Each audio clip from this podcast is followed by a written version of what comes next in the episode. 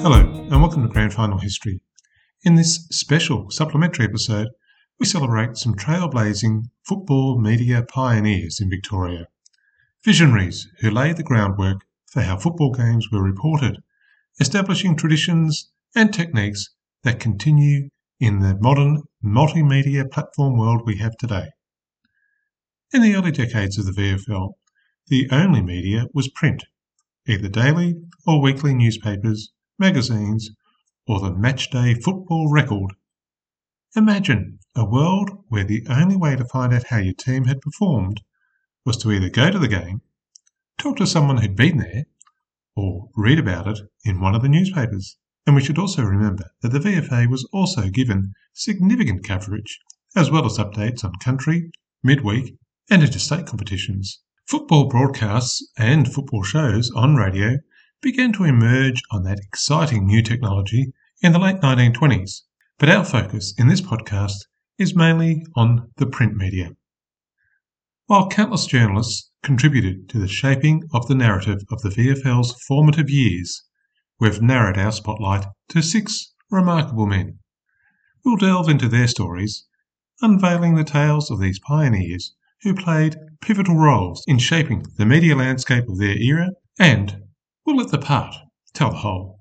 To explore more about these unsung heroes of footy journalism, whose work provides us with so much history of the game, check out the links on grandfinalhistory.au. I owe a debt of gratitude to the talented historians and sports enthusiasts whose dedicated work has provided me with invaluable resources that allow these stories to be told. In the early 20th century, it was customary for journalists to use pseudonyms, whether to safeguard privacy, evade legal challenges, or, possibly, create the illusions of a larger editorial team. These pseudonyms were a staple of the era. For example, Donald MacDonald, who we'll talk about later, wrote about football and cricket as Observer, but also had a weekly column as Woomera, and sometimes just signed off under the initials DM. That tradition changed about the middle of the 20th century. Sometimes the reporters became personalities. Sometimes it was former players moving into the media. For example, ex Geelong player Jumbo Sharland wrote under his own name from the 1920s onwards. So let's hear some of the stories of these media personalities and find out their real names too. We'll start with Kickero, arguably one of the most influential agents on how footy has been reported. In an era when the other main newspapers, the Argus and the Age, might just give a few paragraphs or, eventually, a few columns to football coverage, Kickero and the Herald were using a half page or a full page to celebrate the stories and the news. He introduced the use of cartoons, follow up interviews with players and coaches after games, profile pieces, updates on each club, tipping predictions from expert panels of players, coaches, and officials and many more innovations. Innovations in his times that are still with us today. And let's not forget, also getting match reports to the Saturday afternoon editions of the Herald with scores and clear descriptions of the games just minutes after the match finished. A turnaround time to print that would be hard to match with today's technology.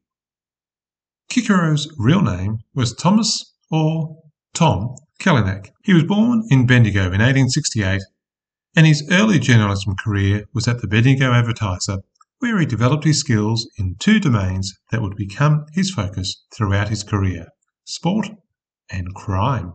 Sometimes they could even coincide. After serving his apprenticeship, he moved to Melbourne, aged 21, to join the Herald, the popular afternoon newspaper. If you did not grow up with newspapers, they either came out in the morning to be read over breakfast or on the way to work, or the Herald in the afternoon, picked up on the journey home to find out what had happened during the day.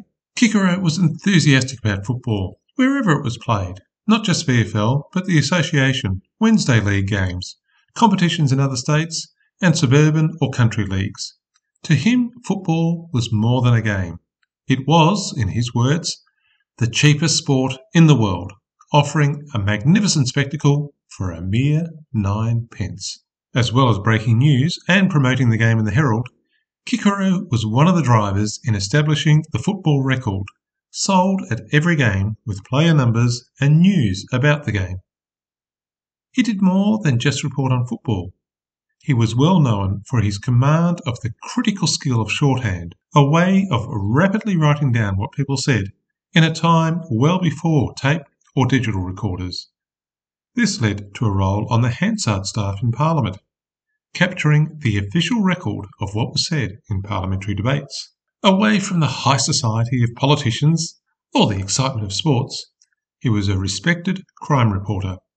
He wrote on crime and court cases for 40 years. He was the confidant of the police commissioner, and he must have had some good contacts with the criminal community too. At one point, police trailed him for days to find his sources, but he gave nothing away. Tom Kelynack would retire in 1930 after Collingwood's fourth premiership win in a row, this time against Geelong. He received an official gift from the VFL to honour his services, the first given by the league to a reporter. A photo of him reporting his last match was hung in the boardroom at Harrison House, the league's headquarters. Tom Kelynack died after a long illness in 1936, and his funeral was attended by representatives from the sporting competitions and associations across the country, a celebration of the life of a pioneering reporter of football, sport, and more. However, for some unfathomable reason, and despite the significant contribution to Australian football and the way the game is reported to this day, Tom Kelynack has not been inducted into the Australian Football Hall of Fame, an omission that hopefully will be rectified in the near future. Our next early journalist wrote in the Weekly Australasian and went by the name Markwell. His real name was John Healy. His column ran from 1888 to 1911, covering the growth of the VFA and the emergence of the VFL after the split of 1897. Healy was a skilled cricketer and footballer and was one of the founders of the Hotham Football Club, which would become better known as the North Melbourne Football Club he played one game for Victoria in a team that defeated New South Wales at the Sydney Cricket Ground in 1881. In 1910, the league was grappling with the challenge of shamateurism, where the code was officially amateur, but it was widely acknowledged that many players were getting paid at most clubs. Healy advocated for a return to higher principles. So, in his words, reputable young men may participate without losing caste. He was not a supporter of voting rights for all club members either. Healy suggested that voting membership at clubs should cost four times an ordinary membership to ensure clubs would be run on respectable lines. Presumably, he believed those who could afford to pay more would vote for committee members that would not stoop to the low level of paying players in the pursuit of premierships. I suspect a very optimistic attitude. Healy became secretary of the Victorian Cricket Association, holding the position until his death in 1916. He literally died at work in his chair in the association rooms in East Melbourne. His funeral was well attended with representatives from various sporting associations, the VCA, the editor of the Australasian, and many more. In their tribute, the Argus wrote Mr. Healy was known throughout Australia. He had a pleasing style, sound judgment, and a knowledge of the game. While his sincere championing of the amateur cause may have been out of step with the changing times, his commitment to sport and football cannot be questioned. And his is one of the voices that provides the history of the game as it passed through some of its most turbulent moments. As you may have noticed from our first two pioneer football writers, journalists at this time worked across many fields, not just sport. Our next writer demonstrated his talents across multiple fields. Observer wrote for the Argus for 50 years. His real name was Donald MacDonald, and in addition to writing about sport, he had been the first Australian war correspondent in the Boer War in South Africa, and also had a passion reporting and communicating on natural history. His last column, on Nature Notes, was written from his sickbed just before he died, aged 76, and published as per the regular schedule for his Nature Notes column a few days later. Born in Fitzroy in 1859, MacDonald started his working life as a teacher. in 1876 before joining the Corowa Free Press and then moving to the Argus in 1881. In 1899, he travelled to South Africa, correctly anticipating the outbreak of hostilities which began while he was sailing across the Indian Ocean. While reporting on the Boer War, he was caught up in the siege of Ladysmith, a town in Natal. The siege lasted from the start of November to the end of February 1900. A bitter battleground that would have left its mark on everyone who lived through it. Indeed, MacDonald was lucky to survive a bout of dysentery, which was as much a threat as the bullets and artillery. The siege was ended, and MacDonald recovered his health as he sailed back to Australia, where his dispatches were republished as a book, How We Kept the Flag Flying, which led to a year travelling Australia and New Zealand, giving lectures in town halls and theatres on the Boer War and his experiences. MacDonald was also renowned as a cricket writer, travelling overseas with every Australian cricket team for 40 years, and he changed the way the game was reported. Moving on from a facts and figures approach and what happened to the first, second, and third ball to an overall descriptive picture of the flow of the game, the character of the game, the spectators, and the ground, bringing the entire game to life for the reader while maintaining an impartial view. In the Media Hall of Fame, Gideon Haigh says of MacDonald, by all accounts, MacDonald spoke as he wrote, mellifluously, anecdotally, humorously. Colleagues from his era said, No one who, knowing his name well and admiring his work, met him for the first time was surprised by anything he found. His work, his method of expression, was so much a part of the man that he was a real stranger to few in his own country. It was also said that MacDonald was about the most versatile man on the Melbourne press and one of the best known journalists in Australia. As a writer on nature, he influenced generations. According to the Argus, many children who first saw their own country through the eyes of Donald MacDonald have learned to know it and love it through their own. MacDonald died of emphysema on the 23rd of November 1932 at Black Rock, writing until almost the last moment. A memorial fountain is in MacDonald Park, Beaumaris. Our next journalist, Old Boy, was writing at a similar time, also in the Daily Argus and the Weekly Australasian. Reginald Wilmot is his real name. He was a former Essendon footballer who also reported on sport for 50 years. Wilmot is the only one of the writers profiled in this podcast that has been inducted into the Australian Football Hall of Fame in the media category. While not denying the merit of this achievement, it is an extraordinary gap that he is the only one of these pioneering recorders of the game that has been elevated. So much of the history of the game would be lost without all of these men, and we can only hope that others will have their contribution recognised by the keepers of the code back to Reg Old Boy Wilmot, or, as he was known to his friends, Bung. Born in Tubbut in the Snowy Mountains in 1869, he was on track to study law, but his time at Trinity College, Melbourne University, came to an abrupt end when he was involved in a protest against the night warden. Wilmot was one of the students who burnt an effigy of the warden outside the warden's house. The warden stayed and Wilmot left Trinity after that and made his start in the business world, but soon moved to writing, starting with the Argus in 1889.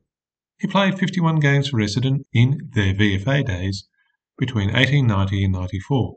And, while we will discuss his career reporting on football and sport, he was a man of many achievements, including Secretary of the Melbourne Athenaeum from 1909 to 1949 and author of the Athenaeum's history in 1939, as well as transforming the Athenaeum Hall into the Athenaeum Theatre, where you may have even watched a concert or two. Chairman of the Royal Melbourne Hospital Birthday League, which over many years raised £30,000 for the Royal Melbourne Hospital, which is about $2.8 million in today's money. The primary fundraiser was encouraging people to give a donation to the hospital on their birthday instead of receiving a gift subscribers were issued a certificate showing the amount of time their contribution helped to maintain the hospital.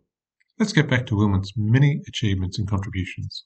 He was also a board member of the Royal Melbourne Hospital, vice president of the English Speaking Union, secretary of the Royal Humane Society for over 40 years, a member of the Lord Mayor's Charity Fund Committee, a life member of the Yorick Club, which was a club formed in Melbourne for men involved in arts and science, a Fellow of the Institute of Chartered Secretaries, which is now known as the Chartered Governance Institute, and an organiser of several Victorian amateur boxing and wrestling competitions. Wilmot also wrote several books, including Defending the Ashes, after the infamous Bodyline series. On the topic of Bodyline, there are some who attribute the word bodyline to Wilmot, but the evidence supports another journalist of the time, Hugh Buggy. Wilmot was another true believer in the merits of amateurism, playing the game for the sake of the game, and he was strongly opposed to the growing professionalism of VFL football, arguing that professional football did not improve the calibre of a man and did nothing to improve the sport, and, as such, was of no value to the community. But, despite his concerns on the impact of money on the game, he was still able to report on the players, the matches, and the unfolding of each season as it passed. Wilmot retired in 1935 and he was presented with a mahogany logbox by the president of the VFL, Dr. McClelland, in appreciation of his 46 years of service to Australian football. Only the second journalist after Kickero to receive such an honour from the league. Inducted into the Australian Football Hall of Fame in 1996, his citation read His work was characterised by authority, wisdom, and generosity. Despite his retirement, Wilmot continued to contribute articles to the Australasian up to 1945, when he was sharing reminiscences from what must have been a very large set of scrapbooks. Wilmot died in 1949, aged almost 80 years, and is buried at the Box Hill Cemetery. Our next profile is of a man who set the template for coaches, whether it be their duties to the club their club's tendencies to sack them, and the opportunity to turn a coaching career into a media career. Many modern day coaches have followed up their successes at one or more clubs with a media career, but one man did it first in the VFL. Jack Worrall was a pioneer as the first coach in the VFL, leading Carlton from 1902 and achieving a premiership hat trick in 1906, 07, and 08. A player revolt saw him leave the Blues in 1909 and join Essendon in 1911 for two more premierships, and beginning a newspaper career that spanned decades. The first coach in the VFL, the first coach to win a premiership, and the first to win premierships at multiple clubs, and the first VFL coach to move into a long term media career. A man that deserves to be much better known today, and not just for what he achieved in the VFL. Worrall was born on the Victorian goldfields in June 1861 during the gold rush that provided the first economic boom to the colony. A childhood in Maryborough was followed by a move to Ballarat, where his performance against the visiting English cricket side while playing for Ballarat 18 saw him selected for Victoria in 1883. By 1884, he'd moved to Melbourne and joined the emerging Fitzroy Football Club in the early years of the VFA. He also played for the Fitzroy Cricket Club. He achieved success in both sports. In cricket, he would play 11 Tests for Australia, including a tour of England in 1888 and again late in his career in 1899. In local cricket, he moved to Carlton in 1896, scoring an Australian record of 417 not out against University. His leadership qualities were recognised and he captained Victoria 16 times. As a footballer, he was recognised as a champion player. The Argus named him as Player of the Year in 1890, and he captained Fitzroy from 1896 to 1892, except for the season spent in England on Ashes duties. He played his final season in football in 1893, which allowed him to focus more on cricket. And he played his final cricket for Victoria, aged 40 in 1902. In that pivotal year, he was appointed as secretary of the Carlton Football Club, matching the role he had with the Carlton Cricket Club. But rather than just focus on managing the club's administrative affairs, Worrall moved to manage, or coach, the football team as well, organising and leading training sessions, instructing the players, setting team tactics, and lifting the team's performance from mediocre to a premiership hat trick. He was a determined man and sure of his ways, which inevitably created tensions. He was sacked by the Carlton Committee in 1904 before being reinstated after that committee was voted out. At the time, he said he was not a convenient fool and he would not always do as he was told. Despite going on to lead the club to a premiership hat trick, another clash of personalities and other issues resulted in him becoming the first reigning premiership coach to resign for the good of the club in 1909. Have a listen to the episodes covering 1904 to 1909 to learn more about Worrall's impact on Carlton and the wider game. Appointed to Essendon in 1911, he achieved back to back premierships in 1911 and 12 for a total of five premierships, equal third of all coaches in the VFL AFL's long history. Worrall was a regular contributor to the Sydney sports newspaper, The Referee, and in 1912 began writing columns for The Australasian, a weekly paper published by the Argus. Initially writing under the very thinly disguised pseudonym of J.W., he would eventually write under his own name. But I think everyone who read his insightful columns knew who the author was right from the start. He wrote on cricket during the summer, and his name has also been tossed around as the originator of the term bodyline, but as mentioned earlier, this honour belongs to Hugh Buggy. The likely truth is that Worrall, Wilmot, and Buggy were probably discussing the tactic in the press box, and it was Buggy that got it to press first. John Ritchie, in the Australian Dictionary of Biography, described Worrall's writing thus For over 20 years, his columns were characterized by poised sentences and a rich vocabulary. For all its partisanship, his direct prose was spiced with comparison, reminiscence, and prediction, and conveyed a sense of drama. Worrall did more than coach and write about the game. He was instrumental in the establishment of the Australian Football Council, serving as a delegate from the VFL. In recognition of his services, he was later made a life member of the council. He also helped draft changes to the game's rules and was actively involved in the wording of regulations and interpretations. For example, the controversial changes to the out of bounds rules of the late 1920s. And, in yet another anomaly in the Australian Football Hall of Fame, Worrall is inducted, but only as a player. However, Carlton did not forget their first coach, and in 2017, on the 80th anniversary of Worrall's death, the Carlton Football Club placed a plaque on the southeastern brick wall of the Inner Circle Railway Bridge on Royal Parade. It recognises Jack Worrall's contribution to football, cricket, and journalism.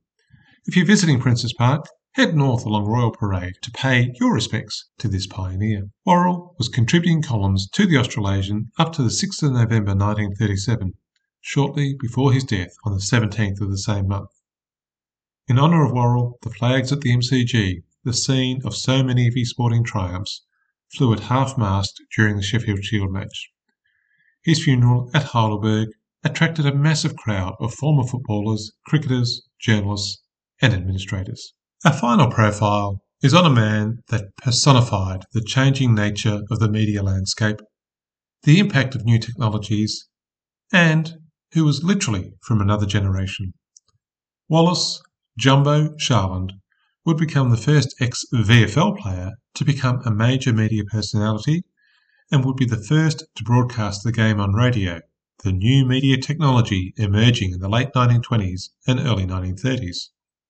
Born in Geelong in 1902, when Victoria was now part of Australia rather than a colony of Britain, he made his debut with Geelong in 1920, playing until 1925 for 49 games. He wasn't bad at cricket either, scoring 102 for Geelong at the Corio Oval against a touring England in 1921. Jumbo's print career began in 1923 while he was still playing for Geelong, when he joined the newly established Sporting Globe. He had wanted to move to a Melbourne based club given his new job, but Geelong would not clear him.